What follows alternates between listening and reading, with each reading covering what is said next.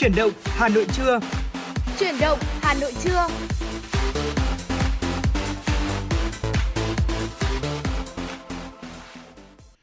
Quý vị và các bạn đang đến với chuyển động Hà Nội trưa, chương trình của Đài Phát thanh và Truyền hình Hà Nội được phát sóng trực tiếp trên tần số FM 96 MHz. Chương trình cũng được phát trực tuyến trên trang web hanoionline.vn.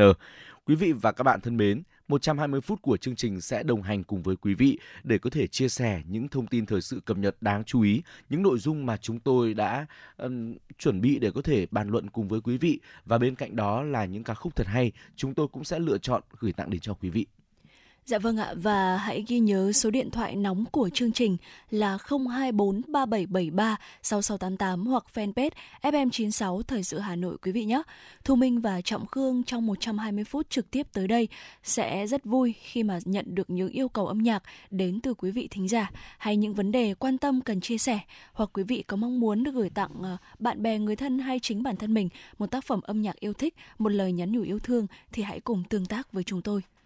Thưa quý vị, để có thể mở đầu cho 120 phút được đồng hành cùng với quý vị trên tần số FM 96 MHz, hãy cùng đến với giai điệu âm nhạc mà chúng tôi lựa chọn gửi tặng đến cho quý vị. Mời quý vị cùng đến với giọng ca Thụy Vân qua ca khúc Bài ca Hà Nội, một sáng tác của nhạc sĩ Vũ Thanh. Trọng Khương và Thu Minh sẽ quay trở lại và đồng hành với quý vị ngay sau ca khúc này.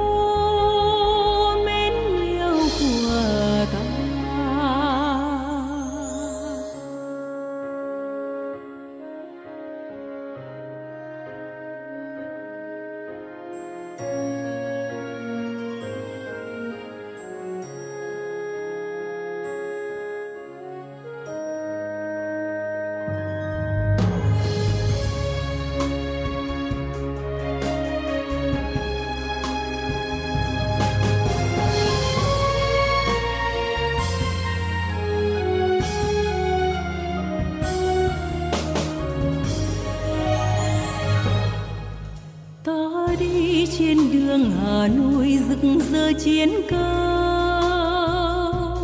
Đường thanh thang ba đình lịch sử, đường tập nập hoàn kiếm đông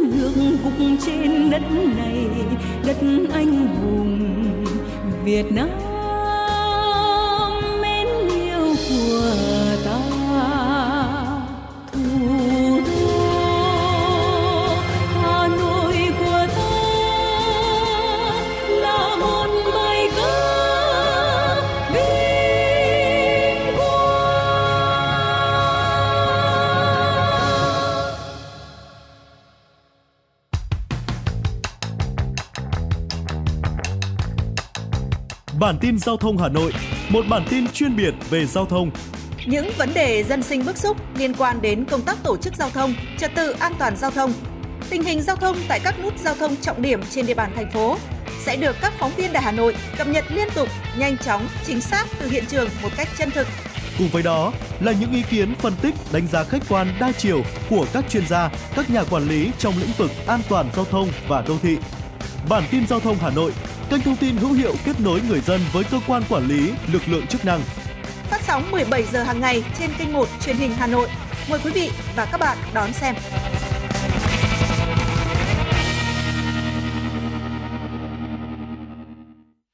Quý vị và các bạn đang quay trở lại với chuyển động Hà Nội trưa. Thưa quý vị, trong phần thời lượng tiếp theo của chương trình, chúng tôi muốn mời quý vị hãy cùng dành thời gian lắng nghe một số thông tin thời sự đáng chú ý mà chương trình mới cập nhật ngay sau đây. Nhân dịp kỷ niệm 78 năm Quốc khánh các cơ quan đại diện ngoại giao của Việt Nam tại các nước đã phối hợp với chính quyền địa phương có nhiều hoạt động kỷ niệm trang trọng ý nghĩa. Trong đó, các tiểu vương quốc Ả Rập Thống Nhất đã thắp sáng hình ảnh quốc kỳ Việt Nam tại tòa tháp cao nhất thế giới Khalifa ở Dubai. Đây là lần thứ hai tòa tháp cao 160 tầng với độ cao 828 mét này được thắp sáng bởi hình ảnh quốc kỳ Việt Nam. Quốc kỳ Việt Nam cũng đã được trình chiếu trên đỉnh tháp Nam San và tòa thị chính ở trung tâm thủ đô Seoul, Hàn Quốc. Cũng nhân kỷ niệm 78 năm Quốc khánh mùng 2 tháng 9 và 54 năm ngày mất của Chủ tịch Hồ Chí Minh, Đại sứ quán Việt Nam tại Cuba đã tổ chức tưởng niệm Chủ tịch Hồ Chí Minh tại công viên mang tên người ở thủ đô La Habana. Trong dịp nghỉ lễ Quốc khánh mùng 2 tháng 9 tại làng văn hóa du lịch các dân tộc Việt Nam ở Đồng Mô, Sơn Tây, Hà Nội diễn ra phiên chợ vùng cao đặc sắc với chủ đề Chợ vùng cao vui Tết độc lập, tái hiện không gian văn hóa đậm sắc màu các dân tộc, thu hút nhiều du khách tới tham quan và trải nghiệm. Nhờ đẩy mạnh tuyên truyền vận động gắn với mô hình giữ gìn thôn tổ dân phố sáng xanh sạch đẹp an toàn, lồng ghép nhiều chương trình nội dung, Phú Xuyên đang là miền quê xanh tươi, văn minh hấp dẫn, nhiều người về sinh sống tham quan trải nghiệm. Tính từ đầu năm 2023 đến nay, toàn huyện Phú Xuyên đã đầu tư hàng tỷ đồng chỉnh trang trang trí cổng chào thôn xóm, trồng bổ sung trồng bổ sung hàng nghìn chậu hoa cây cảnh, bích họa. Theo Phó Chủ tịch Ủy ban nhân dân huyện Phú Xuyên Nguyễn Mạnh Huy, trên nền tảng đã đạt được, huyện tiếp tục đẩy mạnh xây dựng các điểm du lịch làng nghề, đưa Phú Xuyên trở thành điểm đến hấp dẫn ở khu vực ngoại thành. Huyện cũng tiếp tục đẩy mạnh tuyên truyền, nâng cao nhận thức của người dân về tầm quan trọng của xây dựng cuộc sống xanh, sạch, an toàn, giữ gìn vệ sinh môi trường, coi đây là mục tiêu kép, vừa góp phần nâng cao chất lượng đời sống người dân nông thôn, vừa thúc đẩy kinh tế dịch vụ, du lịch địa phương để Phú Xuyên ngày càng văn minh, chủ phú. Hội đồng giáo sư nhà nước vừa công bố danh sách ứng viên được Hội đồng giáo sư cơ sở đề nghị xét công nhận đạt tiêu chuẩn chức danh giáo sư, phó giáo sư năm 2023. Danh sách gồm 695 ứng viên thuộc 28 hội đồng giáo sư cơ sở. Danh sách này chưa tính ứng viên từ Hội đồng giáo sư ngành khoa học an ninh và Hội đồng giáo sư ngành khoa học quân sự. Một số ngành có nhiều ứng viên gồm Hội đồng giáo sư ngành kinh tế có 102 người, Hội đồng giáo sư ngành y học có 82 người, Hội đồng giáo sư liên ngành hóa học công nghệ thực phẩm có 60 người, Hội đồng giáo sư liên ngành cơ khí động lực có 48 người, Hội đồng giáo sư liên ngành nông nghiệp lâm nghiệp có 35 người, Hội đồng giáo sư ngành vật lý có 33 người, Hội đồng giáo sư liên ngành xây dựng kiến trúc có 30 người, Hội đồng giáo sư ngành giao thông vận tải có 26 người, Hội đồng giáo sư liên ngành chăn nuôi thú y thủy sản có 25 người, Hội đồng giáo sư ngành công nghệ thông tin có 19 người. Năm 2022, cả nước có 383 ứng viên được Hội đồng giáo sư nhà nước ban hành quyết định công nhận đạt tiêu chuẩn chức danh giáo sư, phó giáo sư. Thưa quý vị, tiếp nối chương trình ngay bây giờ chúng tôi muốn mời quý vị cùng đến với chuyên mục ngược dòng lịch sử. Ngày hôm nay chúng tôi muốn được chia sẻ đến với quý vị những lời của bác dặn trong ngày khai trường đầu tiên. Thưa quý vị và các bạn, hàng năm đến ngày khai giảng năm học mới thì nhiều thế hệ thầy cô giáo, học sinh lại nhớ đến bác Hồ, người đã để lại cho dân tộc ta, nhân dân ta một di sản tinh thần to lớn và vô giá. Đó là tư tưởng Hồ Chí Minh. Trong vốn quý di sản tinh thần ấy, có tình cảm đặc biệt của bác dành cho ngành giáo dục. Những lời căn dặn và chăn trở của bác đối với ngành giáo dục được thể hiện trong bức thư bác gửi cho giáo viên, học sinh, sinh viên nhân dịp khai trường đầu tiên của nước Việt Nam Dân Chủ Cộng Hòa. Non sông Việt Nam có trở nên tươi đẹp hay không? Dân tộc Việt Nam có bước tới đài vinh quang để sánh vai với các cường quốc Nam Châu được hay không? Chính là nhờ một phần lớn ở công học tập của các em. Đó là lời căn dặn của Chủ tịch Hồ Chí Minh trong bức thư gửi học sinh nhân ngày khai trường đầu tiên của nước Việt Nam Dân Chủ Cộng Hòa ngày 15 tháng 9 năm 1945. Cách mạng tháng 8 thành công đã khai sinh ra nước Việt Nam Dân Chủ Cộng Hòa. Nhưng để đưa một quốc gia có tới 95% dân số mù chữ thoát khỏi nghèo nàn, lạc hậu, xây dựng nước Việt Nam thành một quốc gia hùng cường, giàu mạnh, thì các thế hệ chủ nhân tương lai của đất nước phải không ngừng nỗ lực học tập, vươn lên, nắm bắt được tri thức và các thành tựu khoa học kỹ thuật tiên tiến của thế giới, đưa đất nước tiến lên sánh vai với các cường quốc Nam Châu. Đó là điều mong mỏi của bác với các em học sinh trong ngày khai trường đầu tiên sau cách mạng tháng 8. Bức thư có đoạn viết Sau 80 năm rời nô lệ, làm cho những nước nhà bị yếu hèn, ngày nay chúng ta cần phải xây dựng lại cơ đồ mà tổ tiên đã để lại cho chúng ta. Làm sao cho chúng ta theo kịp các nước khác trên toàn cầu. Trong công cuộc kiến thiết đó, nước nhà trông mong, chờ đợi ở các em rất nhiều. Non sông Việt Nam có trở nên tươi đẹp hay không? Dân tộc Việt Nam có bước tới đài vinh quang để sánh vai với các cường quốc Nam Châu được hay không chính là nhờ một phần lớn ở công học tập của các em. Lời dạy của bác đã khẳng định cho chúng ta thấy rõ mối quan hệ và vai trò to lớn của thế hệ trẻ đối với tương lai và vận mệnh của đất nước. Trên con đường phát triển của đất nước vẫn còn vô vàn những khó khăn, thử thách để xây dựng đất nước thành một quốc gia giàu mạnh, có nền kinh tế tri thức phát triển cao, xã hội dân chủ, công bằng, văn minh, cùng tiềm lực quốc phòng hùng mạnh. Chủ tịch Hồ Chí Minh mong mỏi các thế hệ tương lai của Việt Nam phải không ngừng cố gắng học tập, vươn lên tiếp thu những thành tựu khoa học kỹ thuật tiên tiến của thế giới, có đủ khả năng đưa đất nước sánh vai với các cường quốc trên thế giới. 78 năm đã trôi qua, lời căn dặn của bác đã trở thành lời hiệu triệu lớp lớp thế hệ người Việt Nam vượt lên vô vàn khó khăn, gian khổ, hy sinh, thiếu thốn để ra sức học tập và rèn luyện, đem tri thức công hiến cho đất nước. Nền giáo dục Việt Nam cả trong chiến tranh và hòa bình đã đạt được những thành tựu rất to lớn, góp phần chính trong nâng cao dân trí, cung cấp nguồn nhân lực cho sự nghiệp xây dựng và bảo vệ Tổ quốc, đưa đất nước thoát khỏi tình trạng nước nghèo, kém phát triển. Trong thời kỳ đổi mới, ngành giáo dục nước nhà tiếp tục vượt qua nhiều khó khăn thử thách để tạo nên những chuyển biến về chất lượng giáo dục.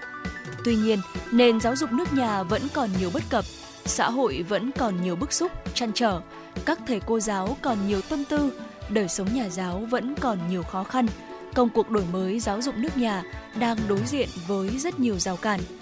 Nhớ lại thời kỳ cả nước chiến tranh ác liệt, ngày 15 tháng 10 năm 1968, trong bức thư gửi cho các thầy cô giáo và các em học sinh sinh viên và cũng là bức thư cuối cùng bác viết cho ngành giáo dục. Người một lần nữa căn dặn, dù khó khăn đến đâu cũng phải tiếp tục thi đua dạy tốt học tốt. Nhiệm vụ của các cô giáo, thầy giáo là rất quan trọng và rất vẻ vang. Bác mong chờ những thành tích mới của các cô, các chú và các cháu. Lại đến mùa thu, mùa tự trường gợi lên trong ký ức mỗi người những cảm xúc và hoài niệm đẹp đẽ về một thời đi học. Chúng ta bồi hồi nhớ lời căn dặn của bác trong ngày khai trường đầu tiên của một nước Việt Nam mới. Lời dặn của người không chỉ hiệu triệu các thế hệ ông cha đi trước, mà các thế hệ người Việt Nam hôm nay và mai sau vẫn phải khắc ghi, nỗ lực học tập không ngừng để có tri thức, xây dựng đất nước ngày càng đàng hoàng hơn, to đẹp hơn như mong muốn của bác. Quý vị thính giả thân mến và tiếp nối những dòng cảm xúc vừa rồi, chúng tôi muốn mời quý vị hãy cùng lắng động trong giai điệu của ca khúc có tựa đề Đi học, một ừ, ca khúc với phần phổ nhạc của nhạc sĩ Bùi Đình Thảo, phổ thơ Hoàng Minh Chính qua phần thể hiện của giọng ca Anh Khang và Tạ Quang Thắng. Xin mời quý vị cùng lắng nghe.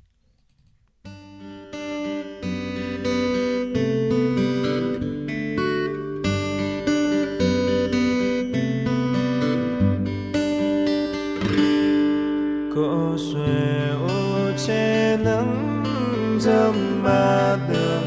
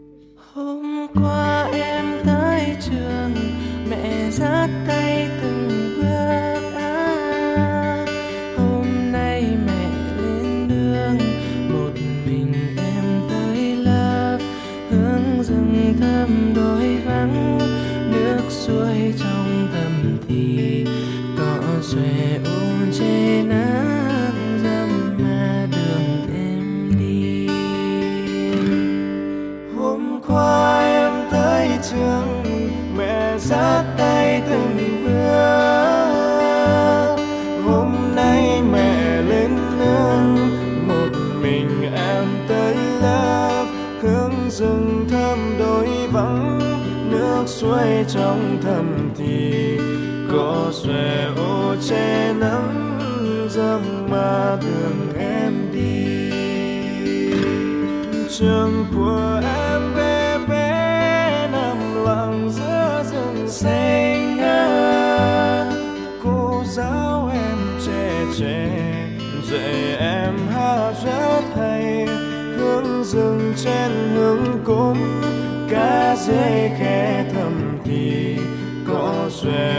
che nắng dâm ma đường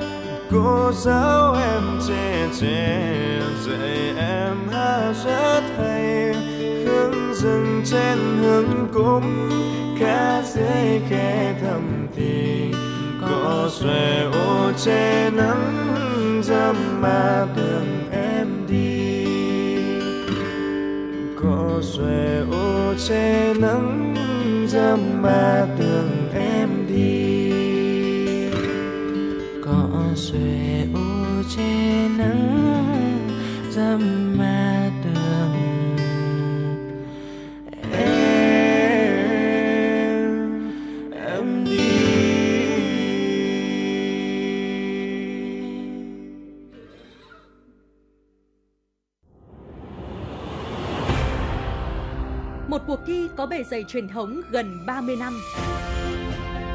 Một khởi đầu của các diva làng nhạc Việt. là bệ phóng cho nhiều tài năng âm nhạc. Tiếng hát truyền hình Hà Nội đã trở lại mùa thi 2023 với tên gọi Tiếng hát Hà Nội. Với 4 vòng thi, bắt đầu từ ngày 20 tháng 9 năm 2023, các thí sinh từ khắp mọi miền Tổ quốc sẽ được thử sức tranh tài trong 3 phong cách âm nhạc: thính phòng, dân gian, nhạc nhẹ, với cơ hội được vinh danh và tỏa sáng. Vòng chung kết được tổ chức ngày 28 tháng 10 năm 2023 tại thủ đô Hà Nội. Giải nhất cuộc thi trị giá 200 triệu đồng. Các giải nhì, giải ba và giải chuyên đề đều có giá trị cao và được các nhà tài trợ trao thêm những giải thưởng đặc biệt.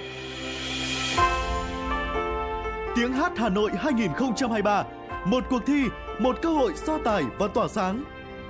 Đăng ký dự thi thật dễ dàng trên ứng dụng Hà Nội On từ ngày 29 tháng 8 đến ngày 20 tháng 9 năm 2023. Tiếng hát Hà Nội chắp cánh cho các tài năng.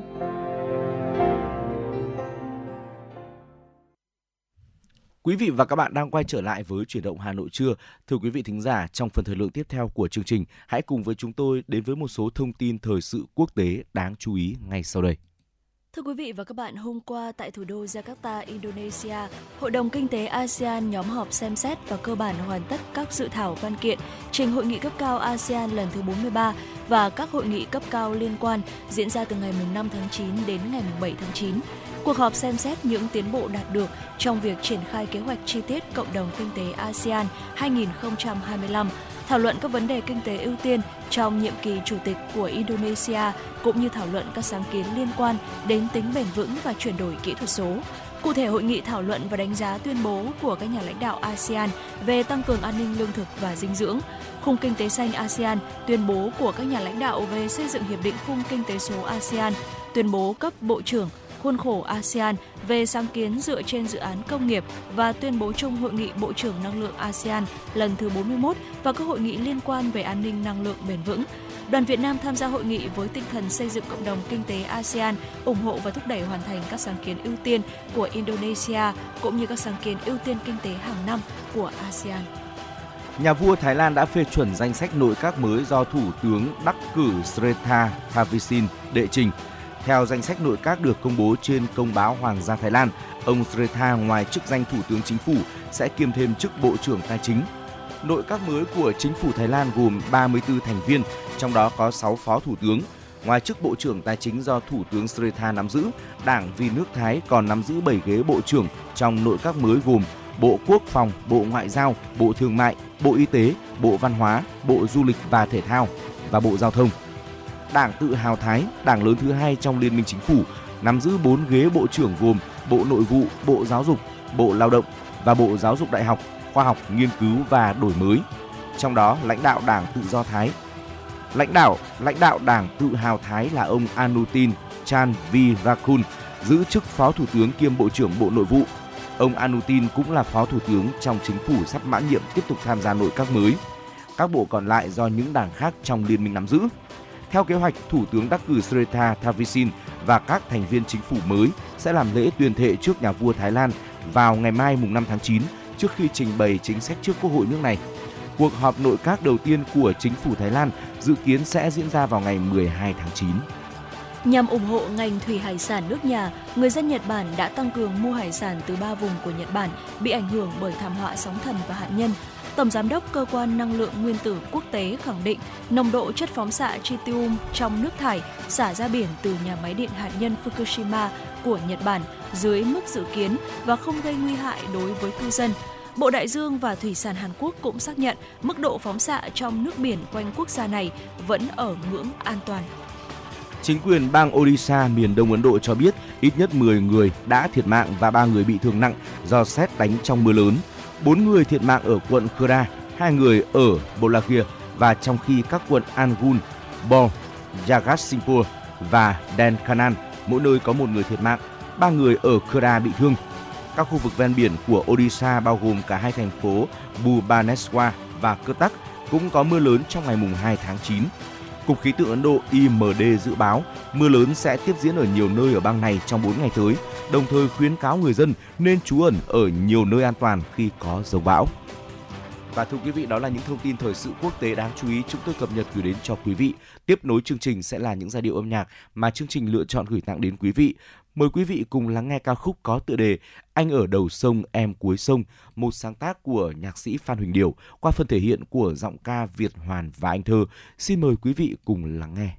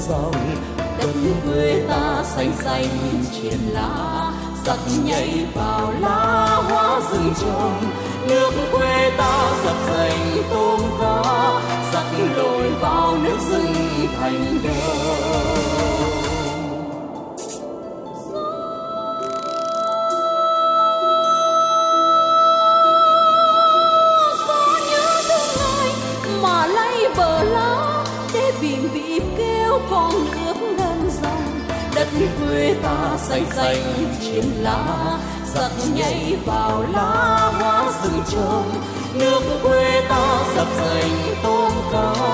giặc lội vào nước rừng thành đông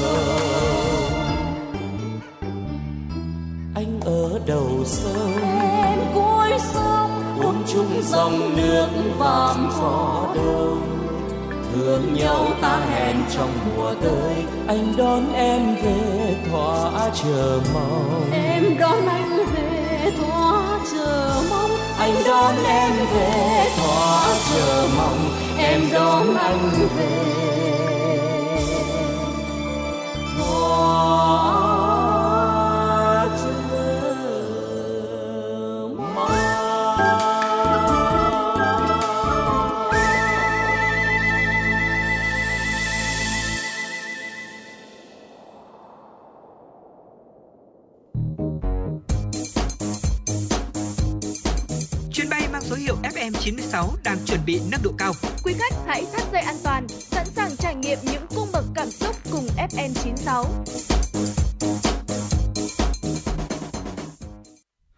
vị và các bạn đang quay trở lại với chuyển động Hà Nội trưa. Thưa quý vị, trong phần thời lượng tiếp theo của chương trình, chúng tôi muốn mời quý vị cùng đến với chuyên mục Hà Nội của tôi. À, quý vị thính giả thân mến, Lăng Chủ tịch Hồ Chí Minh là công trình văn hóa có ý nghĩa chính trị sâu sắc đối với đối với sự nghiệp cách mạng của Đảng, Nhà nước và nhân dân ta, có giá trị thiết thực đối với việc giáo dục đạo đức, lối sống, nhân cách cho mỗi người dân Việt Nam giữ gìn lâu dài, bảo vệ tuyệt đối an toàn thi hài Chủ tịch Hồ Chí Minh và phát huy ý nghĩa chính trị, văn hóa của công trình lăng trong giai đoạn mới là là nhiệm vụ chính trị đặc biệt. Hơn 4 thập kỷ trôi qua, Bộ Tư lệnh Bảo vệ Lăng Chủ tịch Hồ Chí Minh đã hoàn thành xuất sắc nhiệm vụ mà Đảng, Nhà nước, quân đội và nhân dân giao phó để lăng Chủ tịch Hồ Chí Minh mãi là không gian thiêng liêng, nơi góp phần bồi đắp, hun đúc lòng yêu nước, niềm tự hào dân tộc, nơi hội tụ tình cảm, niềm tin của các thế hệ người dân Việt Nam và bạn bè quốc tế. Sau khi Chủ tịch Hồ Chí Minh qua đời, thể theo nguyện vọng thiết tha của toàn Đảng, toàn dân, toàn quân, ngày 29 tháng 11 năm 1969, Bộ Chính trị quyết định với tấm lòng kính yêu vô hạn và đời đời nhớ ơn Hồ Chí Minh và đời đời nhớ ơn Chủ tịch Hồ Chí Minh, chúng ta phải thực hiện đến mức tốt nhất nhiệm vụ giữ gìn lâu dài thi hài Hồ Chủ tịch và xây dựng lăng của người. Nhiệm vụ thiêng liêng và trọng trách lớn lao đó được giao cho quân đội mà trực tiếp là Bộ Tư lệnh bảo vệ lăng Chủ tịch Hồ Chí Minh.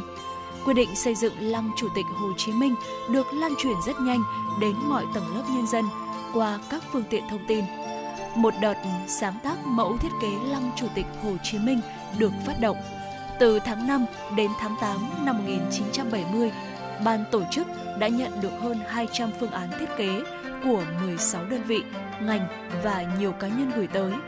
Hội đồng sơ tuyển đã chọn được 24 phương án có nhiều ưu điểm nhất để triển lãm lấy ý kiến nhân dân từ tháng 9 đến tháng 11 năm 1970 tại 5 địa điểm Hà Nội, Hải Phòng, Nghệ An, Thái Nguyên và Sơn La. Từ ý kiến đóng góp của nhân dân, bản thiết kế sơ bộ về lăng Chủ tịch Hồ Chí Minh đã được hoàn chỉnh. Với sự giúp đỡ của Liên Xô, ngày 9 tháng 2 năm 1971, chính phủ hai nước đã ký kết hiệp định Liên Xô giúp đỡ kỹ thuật cho Việt Nam giữ gìn thi hài Chủ tịch Hồ Chí Minh và xây dựng lăng của người. Ngày 2 tháng 9 năm 1973, lễ khởi công xây dựng lăng Chủ tịch Hồ Chí Minh đã diễn ra tại quảng trường Ba Đình lịch sử. Với tấm lòng biết ơn và kính yêu vô hạn Hồ Chủ tịch, toàn dân và toàn quân đã đem hết trí tuệ, tinh thần, tập trung cao độ để xây dựng ngôi nhà vĩnh cửu của người. Cả nước hướng về công trình xây dựng lăng như một tiếng gọi thiêng liêng của mỗi người dân, mỗi địa phương muốn dành những gì ưu tú nhất của quê hương để được dâng lên người. Nhà máy xi măng Hải Phòng đã sản xuất hàng vạn tấn xi măng có chất lượng tốt nhất trên mỗi bao bì đều in đậm dòng chữ đời đời nhớ ơn Chủ tịch Hồ Chí Minh vĩ đại. Đồng bào chiến sĩ miền Nam đã vượt bao khó khăn gian khổ của chiến tranh ác liệt, đi hàng ngàn cây số để đưa nhiều vật liệu quý từ Nam Bộ, Tây Nguyên về xây dựng lăng. Ngày 29 tháng 8 năm 1975, sau 2 năm xây dựng với sự đồng tâm, đồng lòng của toàn dân tộc, Lăng Chủ tịch Hồ Chí Minh được khánh thành. Đón bác về lăng, nhiệm vụ giữ gìn lâu dài, bảo vệ tuyệt đối an toàn thi hài bác chuyển sang một giai đoạn mới. Thi hài bác được bảo vệ và giữ gìn trong một khu vực rộng. Hàng ngày có hàng nghìn lượt người đến viếng bác. Đồng thời, phải tổ chức lực lượng quản lý, vận hành các thiết bị kỹ thuật phục vụ công tác y tế đặc biệt, bảo đảm an ninh khu vực, tổ chức gác tiêu binh danh dự và đón tiếp khách đến viếng bác. Đại tá Đinh Quốc Hùng, Bí thư Đảng ủy Đoàn 969, Chính ủy Bộ Tư lệnh Bảo vệ Lăng Chủ tịch Hồ Chí Minh cho biết, từ ngày mở cửa lăng đến nay đã trải qua hai giai đoạn hết sức khó khăn. Lần thứ nhất vào năm 1979, khi diễn ra cuộc chiến đấu bảo vệ biên giới phía Bắc, đơn vị phải tập trung triển khai công tác sẵn sàng chiến đấu, bảo vệ thi hài Bác và lăng của người. Lần thứ hai, khi Liên bang Xô Viết và các nước xã hội chủ nghĩa Đông Âu sụp đổ, không có sự giúp đỡ trực tiếp của các chuyên gia, nguồn vật chất viện trợ không hoàn lại của nhà nước Xô Viết cũng bị cắt. Quán triệt đường lối độc lập tự chủ của Đảng từ năm 1992 sau khi Liên Xô tan rã, trong giai đoạn chuyển đổi cơ chế, một mặt ta tích cực làm việc với các chuyên gia, đàm phán với bạn bàn giao cho ta quản lý số dung dịch hiện có tại Lăng, đồng thời tăng cường giữ gìn mối quan hệ trực tiếp với các chuyên gia Trung tâm Nghiên cứu Y sinh Moscow, từng bước nghiên cứu chuyển đổi cơ chế từ viện trợ không hoàn lại sang cơ chế thương mại song phương. Mặt khác, đơn vị chủ động phát huy nội lực và hợp tác với các nhà khoa học trong và ngoài quân đội, nghiên cứu sâu các lĩnh vực y học, sinh hóa, vi sinh vật, môi trường, phục vụ trực tiếp cho nhiệm vụ chính trị. Từ tháng 4 năm 1995, không còn các chuyên gia y tế Liên bang Nga làm thuốc thường xuyên, nhưng khó khăn này cũng chính là thời cơ để các y sĩ, bác sĩ trong đơn vị vươn lên làm chủ khoa học, giữ gìn lâu dài thi hài bác. Đặc biệt năm 2004, sau nhiều năm đàm phán, chuẩn bị mọi mặt, phía bạn đã đồng ý chuyển giao công nghệ và phối hợp pha chế dung dịch đặc biệt tại Việt Nam. Từ quý 1 năm 2004 đến nay, Viện 69 thuộc Bộ Tư lệnh Bảo vệ Lăng Chủ tịch Hồ Chí Minh đã 17 lần pha chế thành công dung dịch tại Việt Nam. Đây là dấu mốc quan trọng, đánh dấu kết quả to lớn của giai đoạn từng bước vươn lên làm chủ nhiệm vụ giữ gìn an toàn, lâu dài thi hài Chủ tịch Hồ Chí Minh. Bên cạnh nhiệm vụ giữ gìn lâu dài thi hài Bác, nhiệm vụ bảo đảm an ninh nghi lễ trong tình hình mới được các lực lượng trong Ban Quản lý Lăng đặc biệt quan tâm. Từ ngày 19 tháng 5 năm 2001, đơn vị đã thực hiện trang nghiêm nghi lễ chào cờ hàng ngày trước Lăng Chủ tịch Hồ Chí Minh. Từ khi mở cửa lăng vào ngày 29 tháng 8 năm 1975 đến ngày 29 tháng 7 năm 2020, đơn vị đã đón tiếp phục vụ chu đáo an toàn gần 60 triệu lượt người, trong đó có hơn 10 triệu lượt khách quốc tế đến viếng Chủ tịch Hồ Chí Minh, tổ chức đón tiếp hơn 1.000 đoàn người có công với cách mạng về lăng viếng Bắc để hoàn thành nhiệm vụ quan trọng này, 45 năm qua, lớp lớp cán bộ, chiến sĩ tiêu binh danh dự tại Lăng Chủ tịch Hồ Chí Minh được quan tâm tuyển chọn chặt chẽ, kỹ lưỡng, toàn diện cả về quân dung, hình thể, lý lịch chính trị, phẩm chất đạo đức, trình độ văn hóa, được tổ chức huấn luyện, rèn luyện công phu nghiêm ngặt về điều lệnh, nghi lễ, sức chịu đựng dẻo dai theo quy trình khoa học, hợp lý, hình thành nên những chiến sĩ tiêu binh trong đội hình danh dự với một yêu cầu tiêu chuẩn đúng, đều, mạnh, đẹp, trang nghiêm. Được canh giấc ngủ cho người, mỗi cán bộ chiến sĩ Bộ Tư lệnh Bảo vệ Lăng Chủ tịch Hồ Chí Minh đều nhận thức rõ, đây không chỉ là nhiệm vụ mà còn là niềm tự hào, là vinh dự lớn lao. Chị Hoàng Thị Xuân, nhân viên đón tiếp, cơ quan văn phòng Bộ Tư lệnh Bảo vệ Lăng cho biết, được gần bác, phục vụ khách đến viếng bác mỗi ngày là một vinh dự tuyệt vời, không phải ai cũng có được. Tất cả xuất phát từ niềm kính yêu đối với bác. Mỗi cán bộ chiến sĩ được làm việc, công tác tại đơn vị đều nỗ lực vượt qua mọi khó khăn để hoàn thành tốt nhiệm vụ được giao. Với chất giọng nhẹ nhàng, truyền cảm và trên hết là xuất phát từ tình yêu thiết tha, lòng kính trọng với bác, chị Xuân cùng các cán bộ đón tiếp luôn phục vụ tận tình chu đáo để mỗi người dân về với bác đều cảm thấy gần gũi, thân thiện. 7 năm là hướng dẫn viên chính tại khu di tích Chủ tịch Hồ Chí Minh tại Đá Trông huyện Ba Vì, Hà Nội K9 và khi được điều động về khu di tích Lăng Chủ tịch Hồ Chí Minh từ năm 2017 đến nay, chị Xuân không nhớ hết đã bao nhiêu lần chứng kiến những hình ảnh xúc động.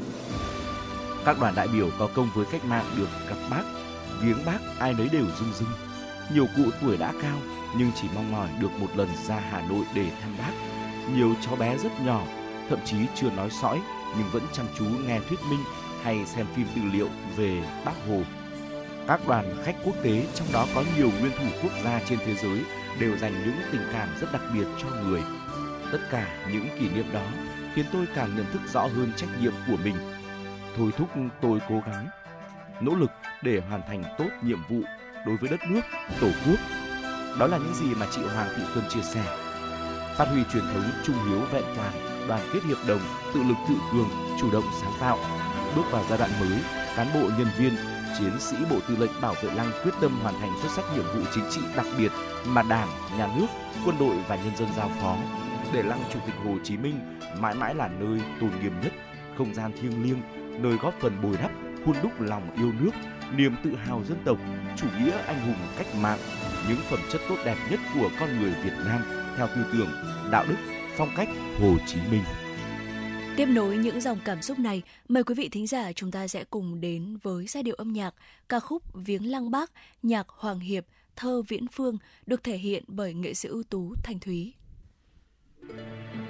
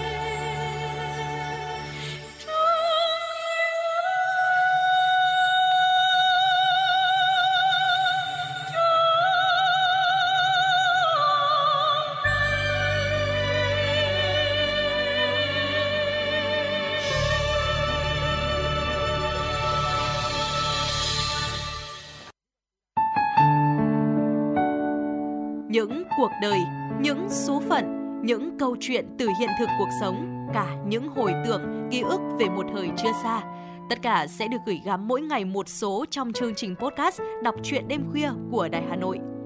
Ở đó, mỗi câu chuyện của các nhà văn nổi tiếng Việt Nam và cả những cây bút trẻ sông sáo sẽ đưa quý thính giả xa gần đắm chìm trong những không gian và thời gian khi thì hư ảo, huyền hoặc, lúc lại chân thực đến bất ngờ, để rồi khép lại mỗi tác phẩm luôn là tình người, là sự tử tế, là tính nhân văn lan tỏa trong đời thường và thậm chí đôi khi còn là hồi chuông cảnh tỉnh những phận người lầm lỡ để định hướng con người đến một cuộc sống tốt đẹp hơn. 30 phút mỗi số trên sóng của Đài Hà Nội. Đó cũng là lúc bạn có thể thảnh thơi, lắng lại, hoa dòng cảm xúc bên chiếc radio quen thuộc hay chiếc điện thoại thông minh nhỏ xinh để ngẫm ngợi về những điều đã qua, để cảm nhận ngòi bút sắc sảo và tài năng văn chương của mỗi tác giả.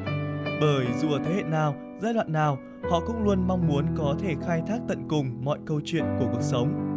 Đừng quên lắng nghe chương trình podcast Đọc truyện đêm khuya trên sóng của Đài Hà Nội lúc 22 giờ tất cả các ngày trong tuần các bạn nhé. Phát hành mỗi ngày lúc 22 giờ trên 5 nền tảng app Hà Nội On, website hanoionline.vn, Apple Podcast, Spotify, Google Podcast. Mời quý vị và các bạn đón nghe.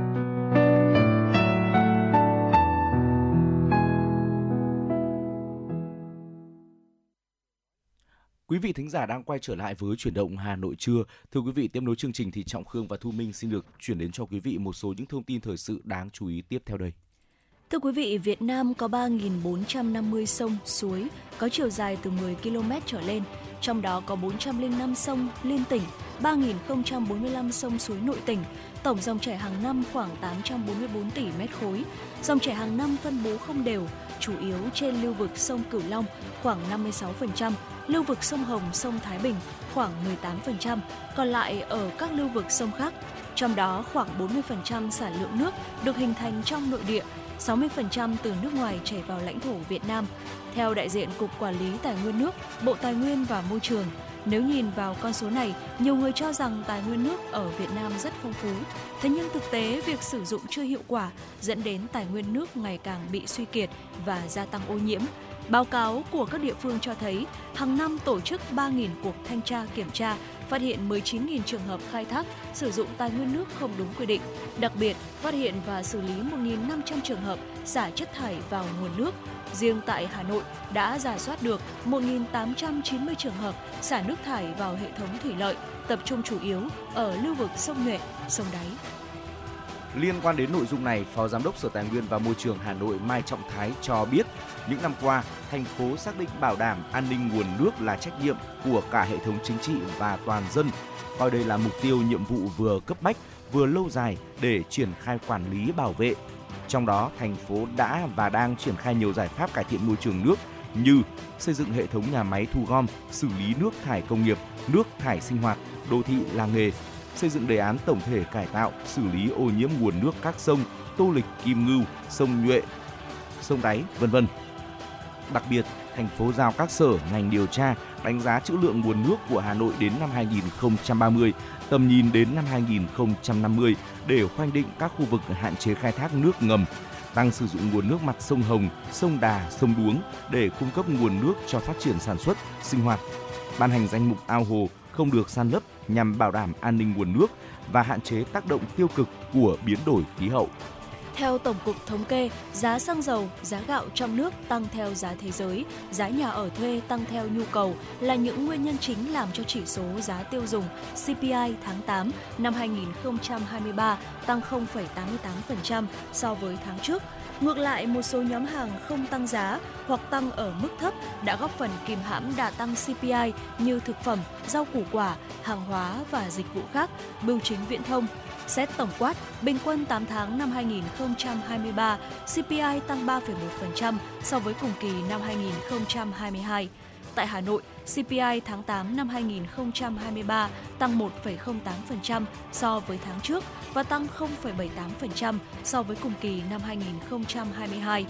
CPI bình quân 8 tháng năm 2023 tăng 0,96% so với bình quân cùng kỳ năm 2022 trong tháng 8, có 10 trên 11 nhóm hàng CPI tăng so với tháng trước. Báo cáo của Sở Công Thương Hà Nội cho thấy hiện thành phố có 29 trung tâm thương mại, 135 siêu thị, 453 chợ truyền thống. Tuy nhiên, cơ chế quản lý và phát triển chợ trên địa bàn Hà Nội vẫn còn nhiều vướng mắc nên không thu hút được các doanh nghiệp tham gia. Theo quyền Giám đốc Sở Công Thương Hà Nội Trần Thị Phương Lan, nguyên nhân chính là do việc quy hoạch chợ còn chậm, đầu tư từ nguồn vốn ngân sách gặp không ít vướng mắc muốn chuyển sang hình thức xã hội hóa nhưng không thể giao cho doanh nghiệp vì diện tích đất xây dựng chợ là đất công. Quyền Giám đốc Sở Công Thương Hà Nội Trần Thị Phương Lan cho hay, thời gian tới, Sở tiếp tục triển khai việc đầu tư cải tạo chợ theo kế hoạch năm 2023 của Ủy ban nhân dân thành phố Hà Nội và các chương trình số 03, số 04 của thành ủy Trước mắt, Sở phối hợp cùng các sở ngành hoàn thiện phương án tính giá dịch vụ sử dụng diện tích bán hàng tại chợ, bảo đảm đánh giá đầy đủ căn cứ pháp lý và thực tiễn để phê duyệt. Podcast Đài Hà Nội, Hà Nội tin mỗi chiều. Những dòng tin tức nóng hổi đang được dư luận quan tâm sẽ được bình luận dưới góc nhìn của nữ biên tập viên xinh đẹp Khánh Hà cùng với sự đồng hành cùng các chuyên gia và cố vấn. Bánh trưng bánh podcast Đài Hà Nội tiếng nói từ Hà Nội phát hành lúc 18 giờ hàng ngày trên 5 nền tảng app Hà Nội On, web Hà Nội Online.vn, Apple Podcast, Spotify, Google Podcast. Mời quý vị và các bạn đón nghe. Podcast Đài Hà Nội, Hà Nội tin mỗi chiều.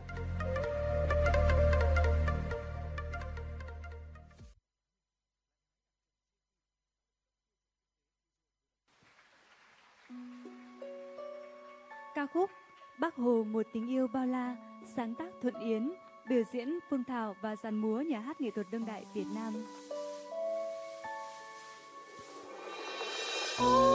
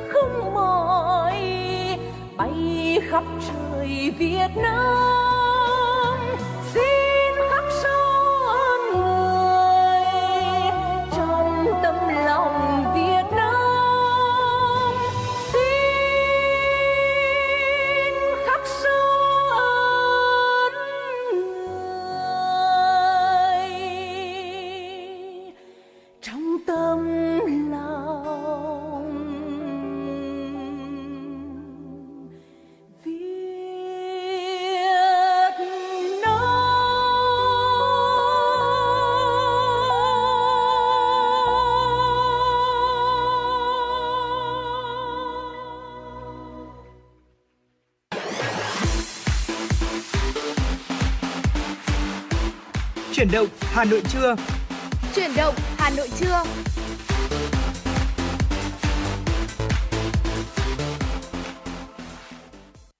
Quý vị và các bạn đang tiếp tục đồng hành cùng chuyển động Hà Nội trưa phát sóng trên tần số FM 96 MHz của Đài Phát thanh và Truyền hình Hà Nội. Chương trình cũng đang được phát trực tuyến trên trang web hanoionline.vn.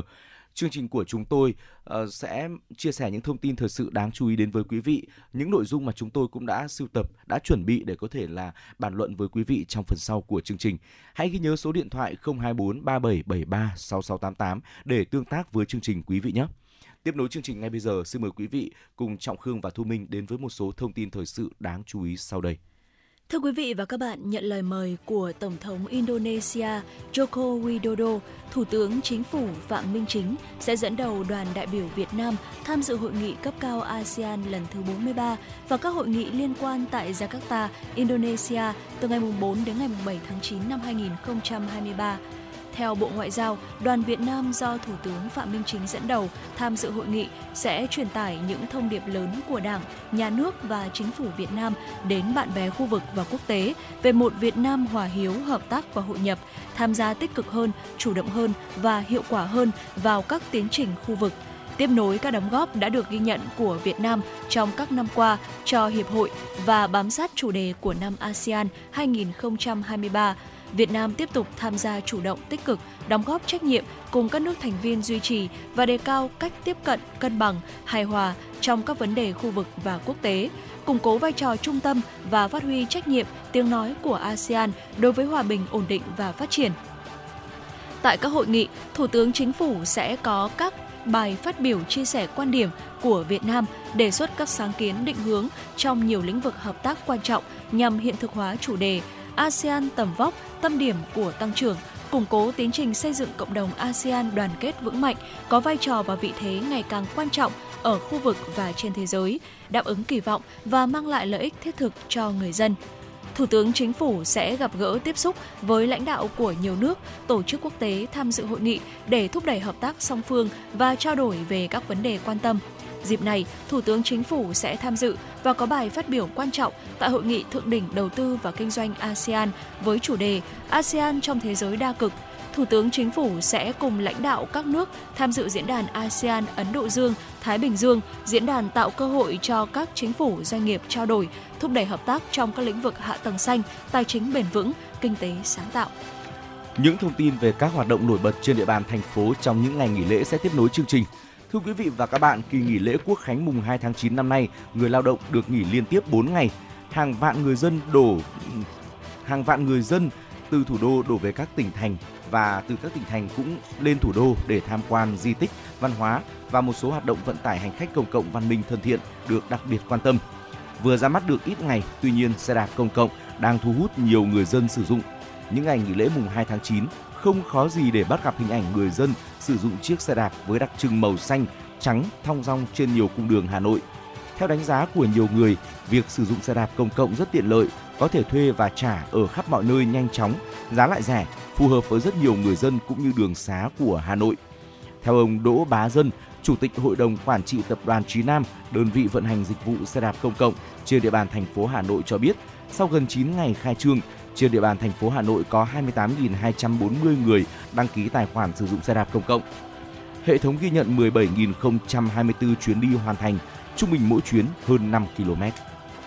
Dù đi vào vận hành từ năm 2021, tuy nhiên đường sắt trên cao Cát Linh Hà Đông vẫn là điểm đến thu hút hàng chục nghìn người dân mỗi dịp nghỉ lễ. Đặc biệt trong ngày nghỉ lễ Quốc khánh mùng 2 tháng 9, đường sắt Cát Linh Hà Đông phục vụ 55.980 hành khách, xác lập kỷ lục khách đi tàu đông nhất kể từ khi tuyến tàu điện trên cao này được đưa vào vận hành.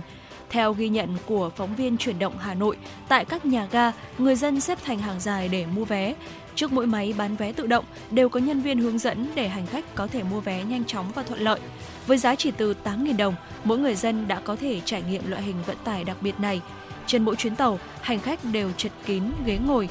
Người già trẻ nhỏ hào hứng phấn khởi với trải nghiệm đi tàu mới mẻ. Không ít hành khách ở các tỉnh thành lân cận cũng đến để đi thử tàu điện. Tuy lượng hành khách đông, nhưng nhân viên các nhà ga vẫn đảm bảo điều tiết lượng khách đi đến và chất lượng dịch vụ tại ga. Cũng trong dịp nghỉ lễ, Hà Nội tổ chức vận hành miễn phí cho du khách tham quan Hà Nội bằng xe buýt 2 tầng theo hành trình City Tour trong thời gian từ mùng 1 đến mùng 4 tháng 9. Đây là hoạt động nhằm chào mừng kỷ niệm 78 năm Cách mạng tháng 8 và Quốc khánh mùng 2 tháng 9, đồng thời góp phần kích cầu phát triển các hoạt động du lịch, dịch vụ thương mại, vui chơi giải trí, tạo không khí vui tươi phấn khởi trong dịp nghỉ lễ. Theo thạc sĩ Đỗ Cao Phan, chuyên gia giao thông, việc Hà Nội miễn phí vé tham quan du lịch bằng xe buýt 2 tầng không chỉ thu hút người dân làm quen với phương tiện công cộng, mà đây cũng là hoạt động xúc tiến, quảng bá, góp phần tiếp tục xây dựng hình ảnh du lịch thủ đô Hà Nội là điểm đến an toàn, thân thiện, chất lượng, hấp dẫn, đáp ứng yêu cầu phát triển trong tình hình mới. Và thưa quý vị, đó là những thông tin thời sự mà chúng tôi cập nhật gửi đến cho quý vị. Sẽ vẫn còn những thông tin khác nữa ở phần sau của chương trình. Đừng rời sóng, chúng tôi sẽ quay trở lại ngay sau khi gửi tặng đến cho quý vị một giai điệu âm nhạc tiếp theo. Xin mời quý vị cùng lắng nghe ca khúc có tựa đề Em ơi Hà Nội phố, sáng tác của nhạc sĩ Phú Quang qua phần thể hiện của giọng ca Hồng Nhung. Xin mời quý vị cùng lắng nghe.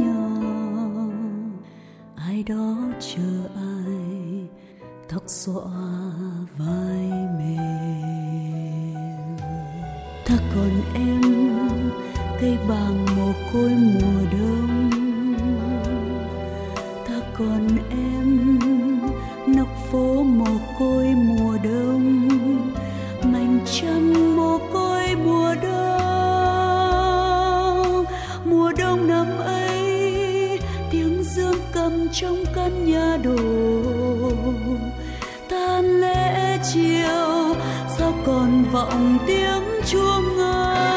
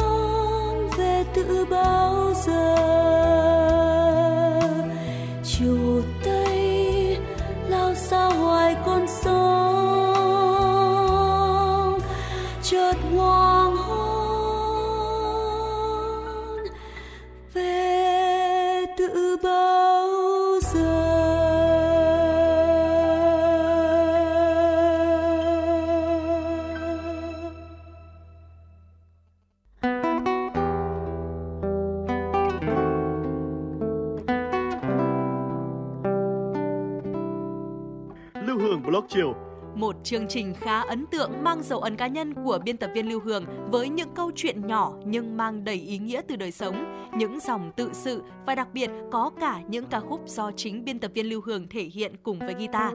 Phát hành mỗi ngày lúc 18 giờ 15 phút trên 5 nền tảng app Hà Nội On, web Hà Nội Online.vn, Apple Podcast, Spotify, Google Podcast. Mời quý vị và các bạn đón nghe.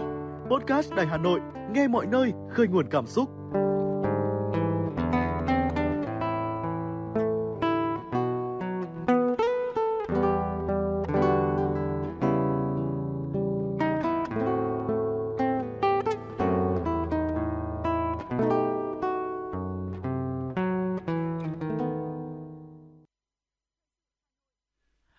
Và các bạn đang quay trở lại với chuyển động Hà Nội trưa. Thưa quý vị, trong phần thời lượng tiếp theo của chương trình sẽ là chuyên mục ăn gì hôm nay.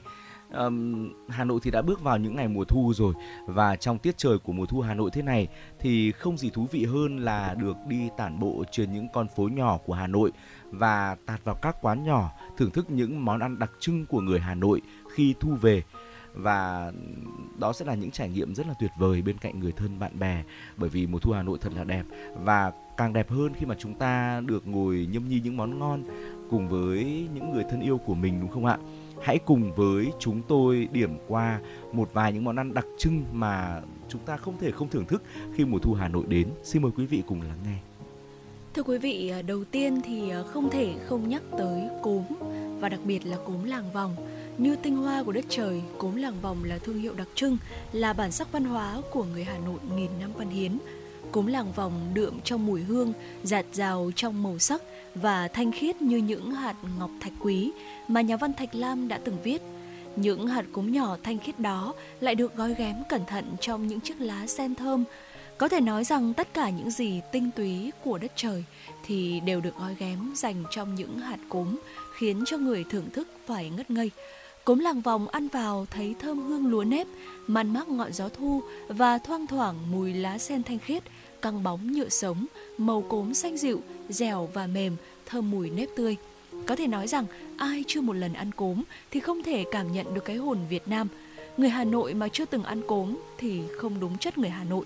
Bao năm trôi qua, cốm không chỉ là món quà ăn vui miệng mà còn níu giữ tâm hồn những người con Hà Nội xa quê.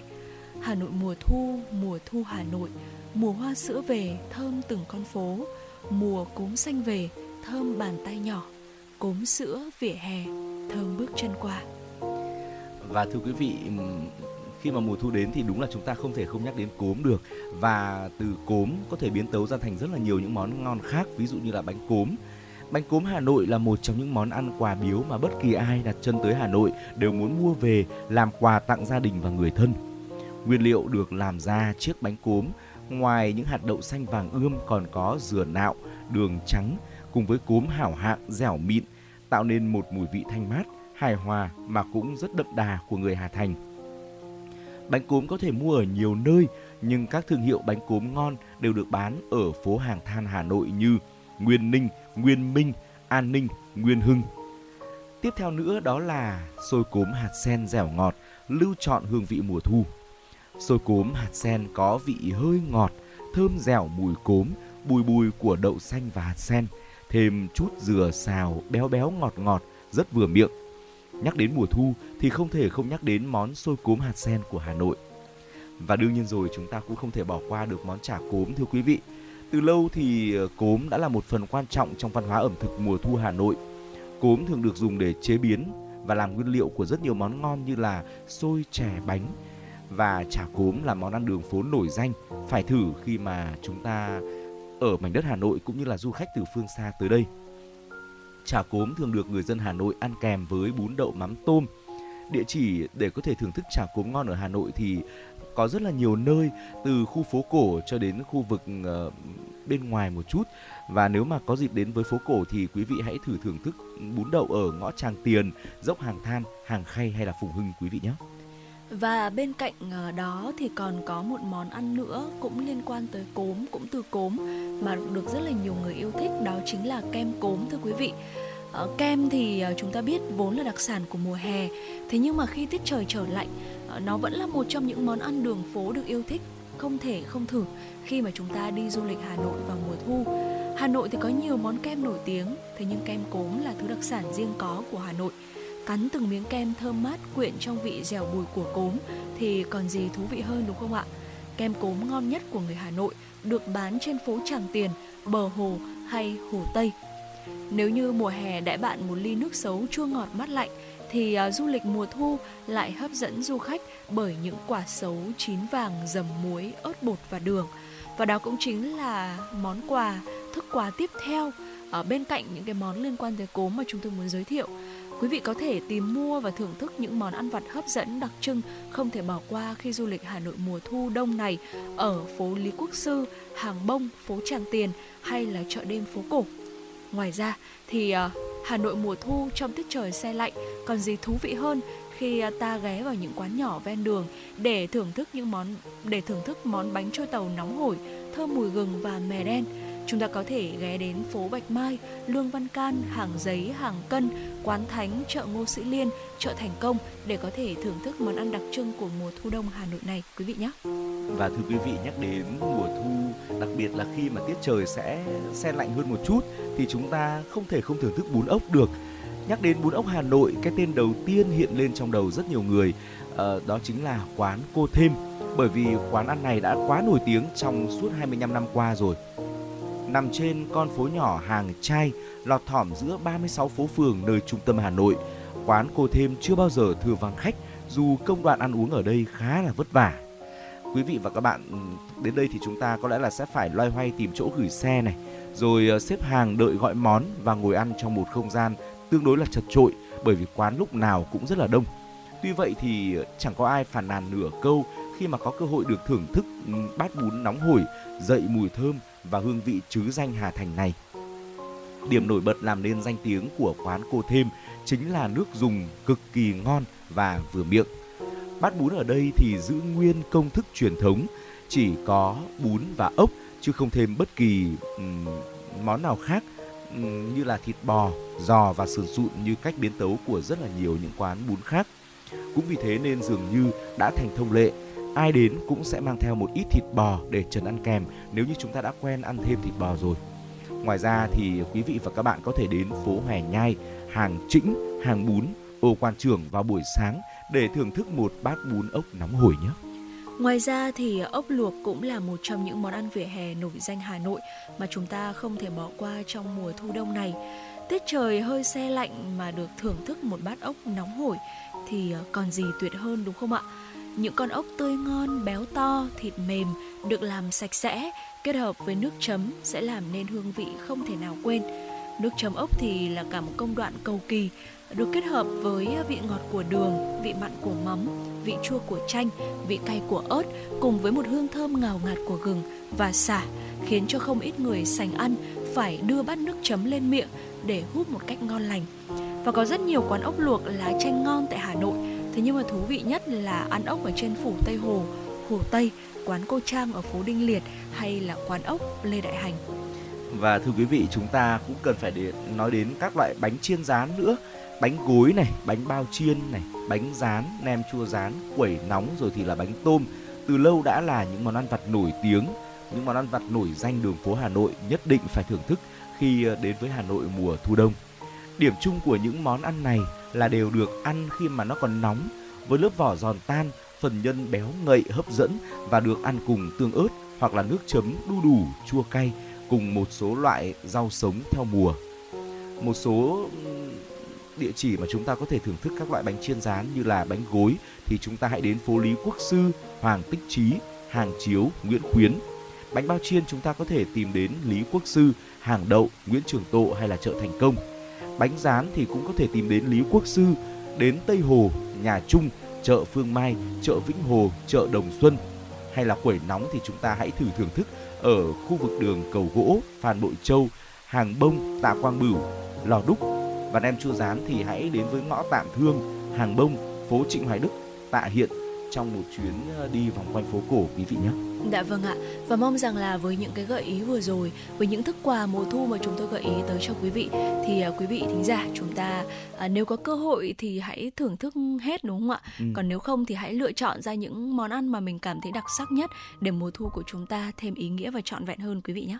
và ngay lúc này hãy cùng thưởng thức một giai điệu âm nhạc với Trọng Khương và Thu Minh. Chúng tôi xin mời quý vị cùng lắng nghe ca khúc có tựa đề Hà Nội mùa lá bay, một sáng tác của Dương Trường Giang qua phần góp giọng của Dương Trường Giang và Bùi Anh Tuấn. Xin mời quý vị cùng lắng nghe.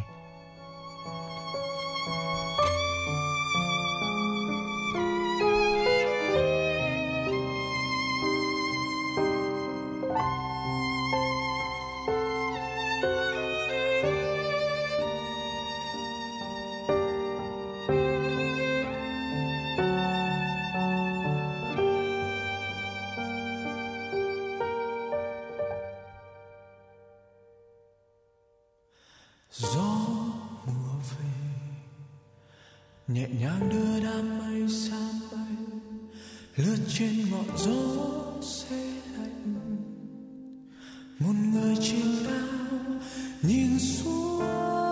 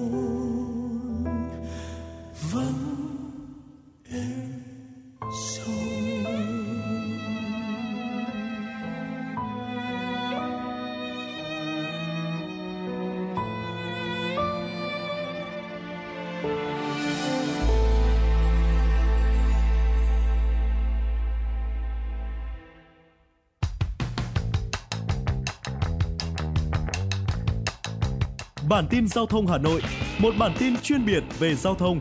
Những vấn đề dân sinh bức xúc liên quan đến công tác tổ chức giao thông, trật tự an toàn giao thông,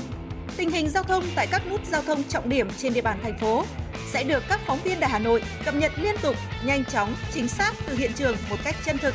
Cùng với đó là những ý kiến phân tích, đánh giá khách quan đa chiều của các chuyên gia, các nhà quản lý trong lĩnh vực an toàn giao thông và đô thị. Bản tin giao thông Hà Nội kênh thông tin hữu hiệu kết nối người dân với cơ quan quản lý, lực lượng chức năng. Phát sóng 17 giờ hàng ngày trên kênh 1 truyền hình Hà Nội. Mời quý vị và các bạn đón xem.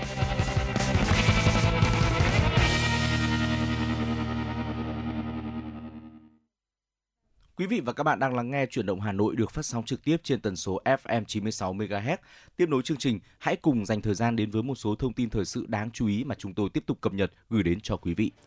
Thay vì nghỉ lễ mùng 2 tháng 9 đi du lịch thì nhiều bạn trẻ lựa chọn ở lại thủ đô, chọn cho riêng mình một cách nghỉ lễ riêng biệt. Tại khu vực chân cầu Vĩnh Tuy, rất đông du khách đã đổ về đây camping cắm trại và ngắm hoàng hôn, tham gia các hoạt động ngoài trời. Khu vực chân cầu Vĩnh Tuy với bãi cỏ rộng, thoáng mát, tầm nhìn hướng ra sông rộng lớn không bị khuất tầm nhìn nên vào những ngày thời tiết đẹp thường thu hút đông du khách. Ghi nhận của phóng viên chuyển động Hà Nội, rất đông du khách đã đổ về khu vực dã ngoại dưới chân cầu Vĩnh Tuy để cắm trại, tham gia các hoạt động ngoài trời chụp ảnh. Người dân tới đây từ rất sớm để dựng lều, chuẩn bị đồ ăn, thức uống và các vật dụng cần thiết để cắm trại. Bên cạnh những ngôi lều trại cắm đơn giản, nhiều gia đình đã trang bị thêm cho ô tô bán tải chiếc lều mở rộng trên nóc xe. Chỉ trong chốc lát, chiếc xe gia đình đã trở thành một căn lều di động với đầy đủ tiện nghi. Càng về gần tà chiều, rất đông các bạn trẻ tới đây để kịp săn đón hoàng hôn và chụp ảnh với khoảnh khắc tuyệt đẹp trong ngày. Hòa chung với không khí nghỉ lễ Quốc khánh mùng 2 tháng 9 của cả nước, rất nhiều du khách quốc tế đang có mặt tại Việt Nam vào thời điểm này không khỏi thích thú với cảnh uh, phố phường Hà Nội khắp nơi treo dợp những lá cờ đỏ sao vàng. Trong số đó có những du khách vì tình yêu với Việt Nam mà đã quyết định quay trở lại thủ đô vào đúng dịp lễ Quốc khánh mùng 2 tháng 9 này trong không khí cả nước cùng dạo dực kỷ niệm 78 năm ngày Quốc khánh mùng 2 tháng 9, có rất nhiều hoạt động du lịch vui chơi được tổ chức để người dân có thể tận hưởng 4 ngày nghỉ lễ. Cũng trong dịp này, rất nhiều bạn bè quốc tế cũng đến với thủ đô. Mỗi du khách khi đến đây đều thích thú với những lựa chọn tham quan thủ đô của riêng mình. Những ngày này, những món đồ lưu niệm với những hình ảnh đặc trưng của Việt Nam cũng được rất nhiều vị khách quốc tế lựa chọn. Trong dịp nghỉ lễ Quốc khánh mùng 2 tháng 9 này, riêng tại Hà Nội cũng kỳ vọng sẽ thu hút được lượng lớn khách du lịch đến với thủ đô. Đây cũng là cơ hội để quảng bá vẻ đẹp, lịch sử của Việt Nam đến với bạn bè quốc tế. Dù mới kết thúc ngày thứ ba của kỳ nghỉ lễ kéo dài 4 ngày, song lo hôm nay sẽ xảy ra tình trạng tắc đường kéo dài nên nhiều người tranh thủ trở lại Hà Nội từ sớm. Theo phản ánh của phóng viên thời sự, ngay từ chiều tối qua, số lượng người trở lại Hà Nội đã bắt đầu tăng cao. Tại cửa ngõ phía Nam Hà Nội, đoạn đầu đường Ngọc Hồi, quận Hoàng Mai xảy ra tình trạng ùn ứ kéo dài hàng trăm mét. Tại đường vành đai ba trên cao, hướng về cầu vượt Mai Dịch, các phương tiện giao thông cũng di chuyển chậm. Theo dự báo hôm nay, ngày nghỉ cuối cùng của kỳ nghỉ lễ, số lượng người trở lại thủ đô sẽ tăng cao, lưu lượng các phương tiện gấp nhiều lần so với ngày thường và có thể xảy ra tình trạng ùn tắc kéo dài. Thưa quý vị, ngày hôm qua, Phòng Cảnh sát Giao thông Công an thành phố Hà Nội và Thanh tra Sở Giao thông Vận tải Hà Nội đã ra quân triển khai kế hoạch liên ngành phối hợp giữa hai đơn vị. Thượng tá Đỗ Văn Chuẩn, Phó trưởng phòng Cảnh sát Giao thông cho biết, trong những ngày nghỉ lễ Quốc khánh mùng 2 tháng 9, quá trình kiểm tra nhìn chung các phương tiện chấp hành tốt các quy định của pháp luật. Tuy nhiên, vẫn có không ít trường hợp cố tình vi phạm, lực lượng kiên quyết xử lý theo đúng quy định của pháp luật. Phòng Cảnh sát Giao thông cho biết công tác kiểm tra, kiểm soát xử lý vi phạm hành chính phải tuyệt đối thượng tôn pháp luật, bảo đảm không có vùng cấm, không có ngoại lệ. Tuyệt đối không bố trí lực lượng làm nhiệm vụ tại những vị trí không đảm bảo điều kiện về tổ chức giao thông, tầm nhìn bị che khuất, không bảo đảm điều kiện về ánh sáng, nghiêm cấm những hành vi vòi vĩnh sách nhiễu, nhận tiền hoặc lợi ích vật chất để bỏ qua các hành vi vi phạm về trật tự an toàn giao thông và các vi phạm pháp luật khác, không để việc kiểm tra làm ảnh hưởng lớn đến hoạt động bình thường của cơ quan, doanh nghiệp và người dân. Và thưa quý vị, đó là một số những thông tin thời sự mà chúng tôi cập nhật gửi đến cho quý vị. Tiếp nối chương trình thì hãy quay trở lại với không gian âm nhạc cùng chúng tôi lắng nghe ca khúc có tựa đề Hà Nội trái tim hồng, một sáng tác của nhạc sĩ Nguyễn Đức Toàn qua phần thể hiện của nghệ sĩ ưu tú Mai Hoa. Chúng tôi sẽ quay trở lại và tiếp tục chuyển đến cho quý vị những thông tin đáng chú ý ngay sau ca khúc này.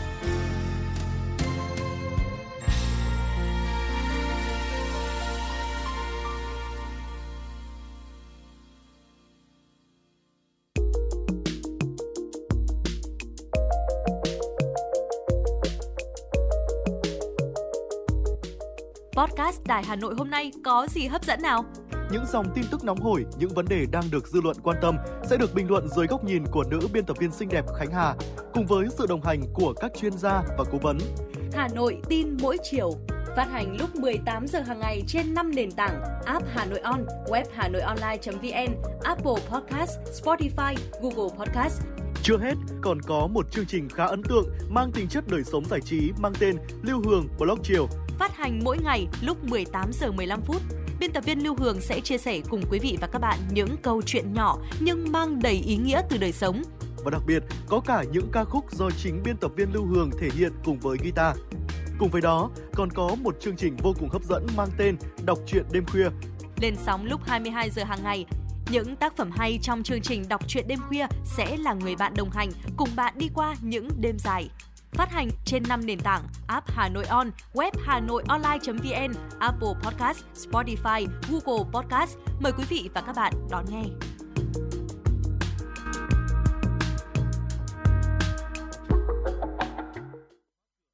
Quý vị và các bạn đang quay trở lại với chuyển động Hà Nội trưa. Tiếp nối chương trình ngay bây giờ thì chúng tôi muốn mời quý vị hãy cùng đến với chuyên mục khám phá cùng FM96.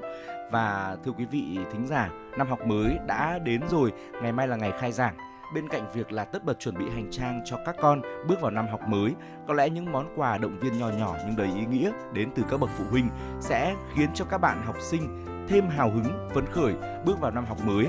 hãy cùng với chuyển động Hà Nội điểm qua một số ý tưởng tặng quà thú vị cho ờ, các bạn học sinh nhân dịp đầu năm học mới quý vị phụ huynh nhé. Đầu tiên, ờ, chúng ta có thể kế hoạch hóa tương lai với một cuốn sổ nhỏ. Bước sang năm học mới thì ờ, con chắc chắn là sẽ có rất là nhiều dự định, nhiều kế hoạch cần thực hiện. Việc hệ thống chúng vào một quyển sổ nhỏ sẽ là công việc mà con nên làm, nhất là trong dịp đầu năm. Cha mẹ có thể chọn những mẫu sổ trơn màu, có kẻ ngang đơn giản để con có thể tự do trang trí theo ý muốn của mình. Và đây sẽ là món quà đặc biệt phù hợp với các con có tính tỉ mỉ, cẩn thận, thích viết lách và ghi chép tiếp theo là hãy trao cho con khát khao tri thức với sách vở. Sách là người bạn không thể thiếu trong cuộc sống của mỗi người. À, thưa quý vị, tặng con một cuốn sách hay vào dịp đầu năm học mới thì chính là dạy con bài học về sự trân trọng tri thức. Cha mẹ nên chọn sách phù hợp với lứa tuổi, sở thích và nhu cầu của con. Ví dụ nếu mà bạn học sinh trong nhà chúng ta đã là một bạn lớn rồi và đang trong quá trình là tìm hiểu về ý định chọn ngành học ở đại học thì uh, phụ huynh có thể là lựa chọn tặng cuốn sách Gulipo Du ký trường ca Odyssey về thị trường tự do. Đây là một lựa chọn uh, tinh tế và thú vị. Còn nếu mà con của chúng ta thích văn chương thì có thể là sẽ lựa chọn những tựa sách khác như bông hồng vàng và bình minh mưa chắc chắn sẽ là quyển sách mà những cô cậu học trò những người mà thích học văn sẽ rất là thích và tâm đắc hay đơn giản cha mẹ có thể tặng cho con những bạn nhỏ trong nhà câu chuyện cô gà mái sổng chuồng như lời khuyến khích theo đuổi ước mơ của mình. Đọc một cuốn sách hay chắc chắn sẽ là khởi đầu một năm học mới thật là đẹp mà cha mẹ có thể trao cho con cái mình. Bên cạnh đó thì à, hãy dạy con những bài học về sự chăm sóc thông qua món quà như là một chậu cây hay là một chú thú cưng. Tặng con một chú thú cưng, một chậu cây nhỏ đây là những món quà rất độc đáo mà chắc chắn chỉ cần nghe đến thôi là các con đã vô cùng thích thú rồi. Hiện nay thì có rất là nhiều những cái mẫu cây nhỏ xinh xắn được đặt vừa vặn trong một chiếc ờ, chậu nhỏ thích hợp để con có thể đặt lên bàn học hoặc là bậu cửa sổ.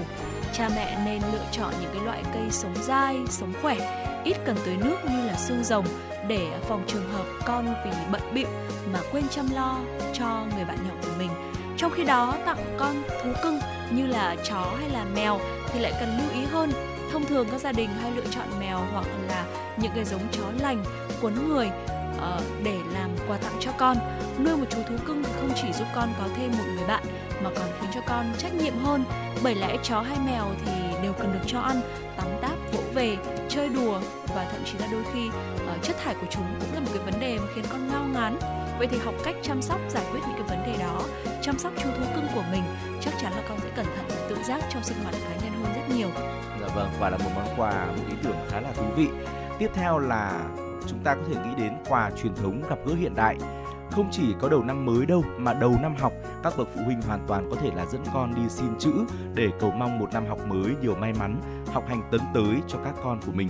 Đây sẽ là món quà rất ý nghĩa và mang đậm tinh thần hiếu học truyền thống của dân tộc.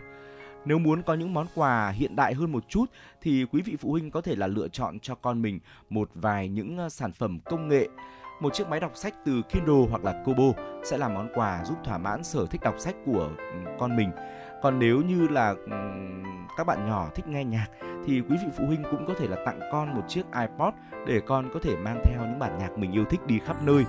Sáng tạo hơn thì quý vị phụ huynh có thể bí mật cài một số uh, cuốn sách hoặc là bài hát vào các món quà trên để tạo bất ngờ cho con mình. Và ba lô thì cũng luôn là một món quà tuyệt vời đối với các bạn học sinh ờ, dù cho các bạn ấy ở bất kỳ một độ tuổi nào đúng không ạ? Ờ, một chiếc ba lô thời trang mới phù hợp với sở thích và nhu cầu sử dụng có thể khiến cho các bạn vui vẻ mỗi khi mà mang ba lô đến trường. Tùy vào độ tuổi mà chúng ta có thể đưa ra những cái chiếc ba lô phù hợp với trẻ chúng ta có thể tham khảo thông tin về cách lựa chọn ba lô theo độ tuổi uh, và uh, những cái yếu tố cơ bản thì chúng ta vẫn cần phải đặt lên hàng đầu khi mà lựa chọn ba lô đi học cho trẻ. Đầu tiên đó là phải đảm bảo về chất lượng trước đã sau đó là yêu cầu về tính thẩm mỹ thời trang. Và để uh, đáp ứng được hai yêu cầu này thì chúng ta nên lựa chọn những cái địa chỉ bán ba lô uy tín. À, ngoài ra thì chúng ta cũng nên cập nhật một chút về xu hướng ba lô đi học đang hiện hành để có thể chọn tặng cho trẻ một chiếc ba lô hợp thời. Vì ngoài giá trị đựng vật dụng đến trường, thì ba lô còn là điểm nhấn của từng học sinh khi mà đến trường. Hay à, dễ nhất, đơn giản nhất thì à, à, các bậc cha mẹ, các bậc phụ huynh, người lớn có thể hỏi ý kiến của trẻ, đúng không ạ? Hoặc là dẫn trẻ và cho trẻ tự lựa chọn một chiếc ba lô mà mình yêu thích, thì có lẽ là sẽ lựa chọn được một chiếc ba lô phù hợp hơn chính xác là như vậy. Và thưa quý vị như vậy là quý vị đã cùng với chúng tôi điểm qua một số những món quà vô cùng là thiết thực cũng rất là ý nghĩa mà chúng ta có thể lựa chọn dành tặng cho các con của mình nhân dịp đầu năm học mới đang đến rồi. Và chắc chắn những món quà đó thay cho một lời khích lệ động viên sẽ khiến cho các bạn học sinh sẽ hào hứng hơn đến với một năm học mới. Và hy vọng là các bạn học sinh trên khắp mọi miền tổ quốc ừ. sẽ có được một năm học mới thật là nhiều niềm vui và đạt được nhiều kết quả quan trong năm học này. À, còn ngay bây giờ thì chúng tôi muốn mời quý vị hãy cùng quay trở lại với không gian âm nhạc trước khi tiếp tục đồng hành với chúng tôi ở phần sau của chương trình. Ca khúc có tựa đề Con đường đến trường một sáng tác của nhạc sĩ Phạm Đăng Khương qua phần thể hiện của giọng ca Lương Thùy Dung. Xin mời quý vị cùng lắng nghe. một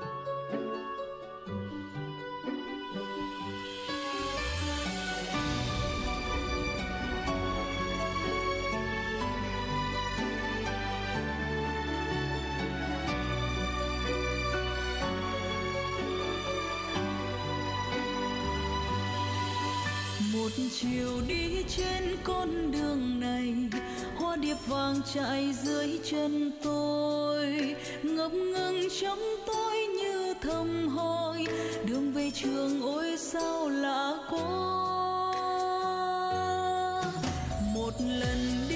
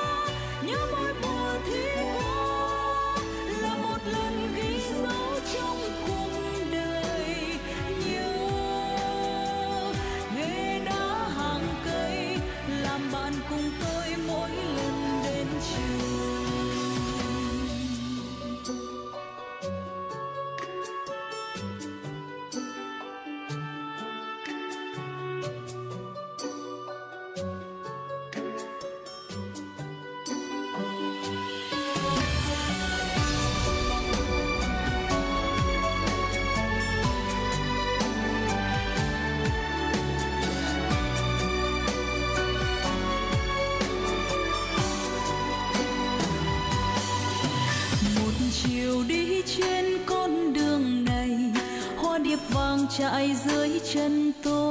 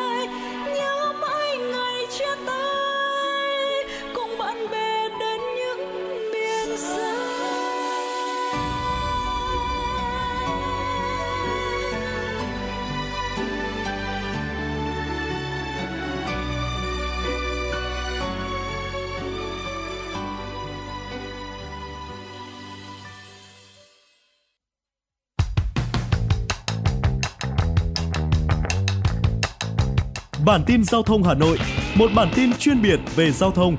Những vấn đề dân sinh bức xúc liên quan đến công tác tổ chức giao thông, trật tự an toàn giao thông, tình hình giao thông tại các nút giao thông trọng điểm trên địa bàn thành phố sẽ được các phóng viên Đài Hà Nội cập nhật liên tục, nhanh chóng, chính xác từ hiện trường một cách chân thực. Cùng với đó là những ý kiến phân tích, đánh giá khách quan đa chiều của các chuyên gia, các nhà quản lý trong lĩnh vực an toàn giao thông và đô thị. Bản tin giao thông Hà Nội, kênh thông tin hữu hiệu kết nối người dân với cơ quan quản lý, lực lượng chức năng. Phát sóng 17 giờ hàng ngày trên kênh 1 truyền hình Hà Nội. Mời quý vị và các bạn đón xem.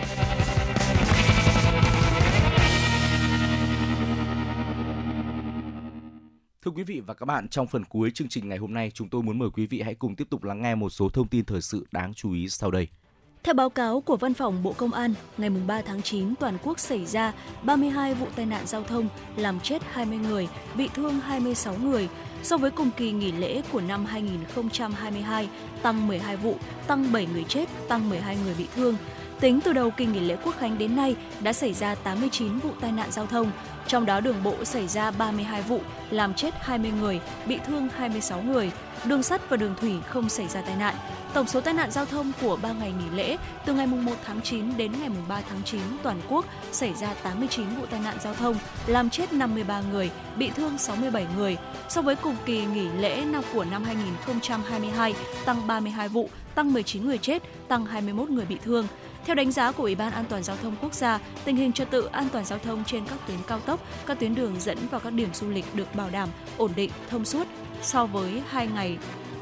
Xin lỗi quý vị, thông suốt hơn so với hai ngày đầu dịp nghỉ lễ Quốc khánh năm 2023. Nguyên nhân là ngày giữa kỳ nghỉ nên người dân đã giảm nhu cầu di chuyển đi lại. Thưa quý vị, Ủy ban nhân dân thành phố Hà Nội vừa ban hành quyết định phê duyệt danh mục cập nhật các dự án đầu tư xây dựng nhà ở, khu đô thị trong các kế hoạch phát triển nhà ở của thành phố giai đoạn 2021-2025 đợt 1. Theo quyết định, Ủy ban nhân dân thành phố sẽ cập nhật 122 dự án đầu tư xây dựng nhà ở thương mại, khu đô thị vào kế hoạch phát triển nhà ở thành phố giai đoạn 2021-2025. Các dự án này dự kiến cung cấp khoảng gần 25 triệu 140 000 m2 sàn nhà ở, khoảng 91.322 căn. Ngoài ra, thành phố sẽ cập nhật 8 dự án đầu tư xây dựng nhà ở xã hội vào kế hoạch phát triển nhà ở xã hội thành phố Hà Nội giai đoạn 2021-2025 gồm nhà ở xã hội cao tầng Vĩnh Hưng, phường Thanh Trì, quận Hoàng Mai, khu nhà ở xã hội cao tầng tại số 393 Lĩnh Nam, phường Vĩnh Hưng, quận Hoàng Mai, khu nhà ở xã hội cho cán bộ, chiến sĩ Bộ Công an tại xã Mai Lâm, huyện Đông Anh. Thành phố Hà Nội cũng cập nhật một dự án đầu tư xây dựng mới và 7 dự án đang ra soát theo chỉ đạo của thành ủy vào kế hoạch phát triển nhà ở phục vụ tái định cư, bố trí chỗ ở tạm thời cho các chủ sở hữu, người sử dụng nhà chung cư trong thời gian thực hiện dự án cải tạo, xây dựng lại nhà chung cư cũ trên địa bàn thành phố Hà Nội giai đoạn 2021-2025. Trong dự thảo luật thủ đô sửa đổi, thành phố Hà Nội đề xuất cắt điện các công trình cơ sở sản xuất kinh doanh vi phạm về đất đai, xây dựng, phòng cháy. Những địa điểm bị đề nghị cắt điện nước gồm công trình xây dựng không phép trái phép, vi phạm trật tự xây dựng, chưa được nghiệm thu về phòng cháy chữa cháy,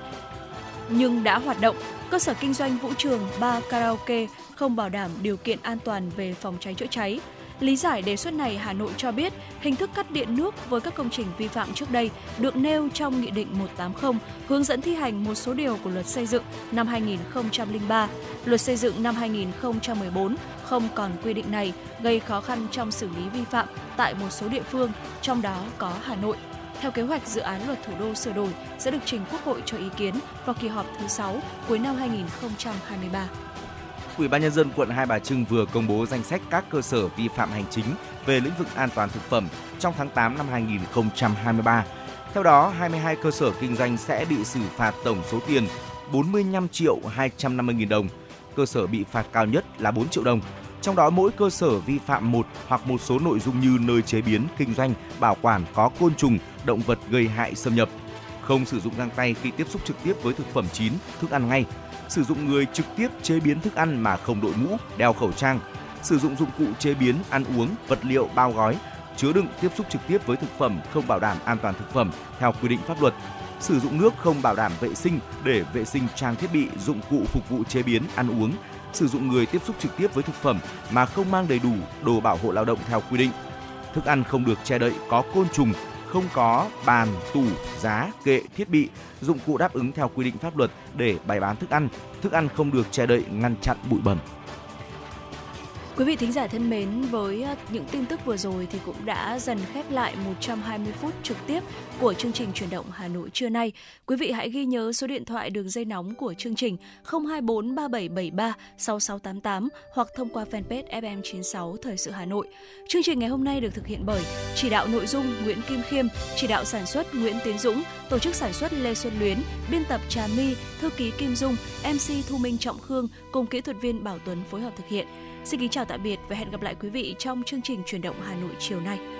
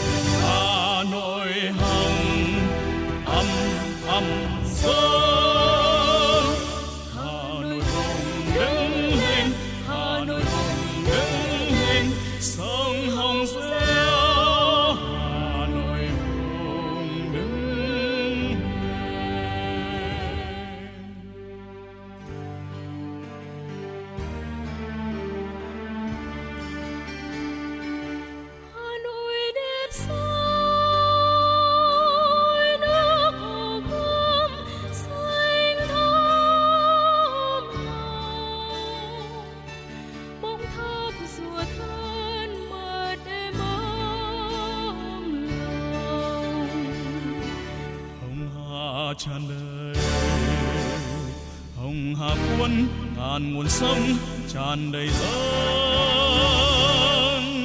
hà nội vui sao những cửa đổ.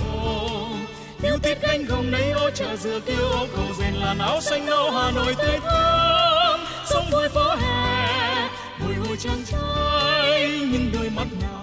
quanh co. Chén quanh rộn ràng đông xuân, xanh tươi bát ngát tây hồ. Hàng đào diêu diên, hàng hương hàng bạc.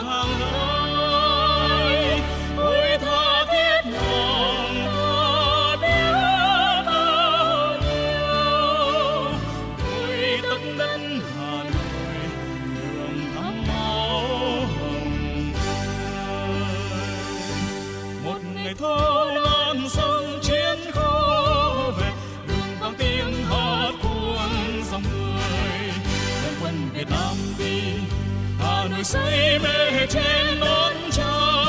về. Kim trời vơi vơi vàng sao. Ngày ấy trời vinh quang, vang hàn phương hời thề nước Việt Nam yêu dấu và soi bóng sông hồng hàm Hà Nội cháy khói lửa ngập trời, Hà Nội hầm ầm ầm sông sông hồng reo thét lên xung phong cầm hồn sôi gầm sôi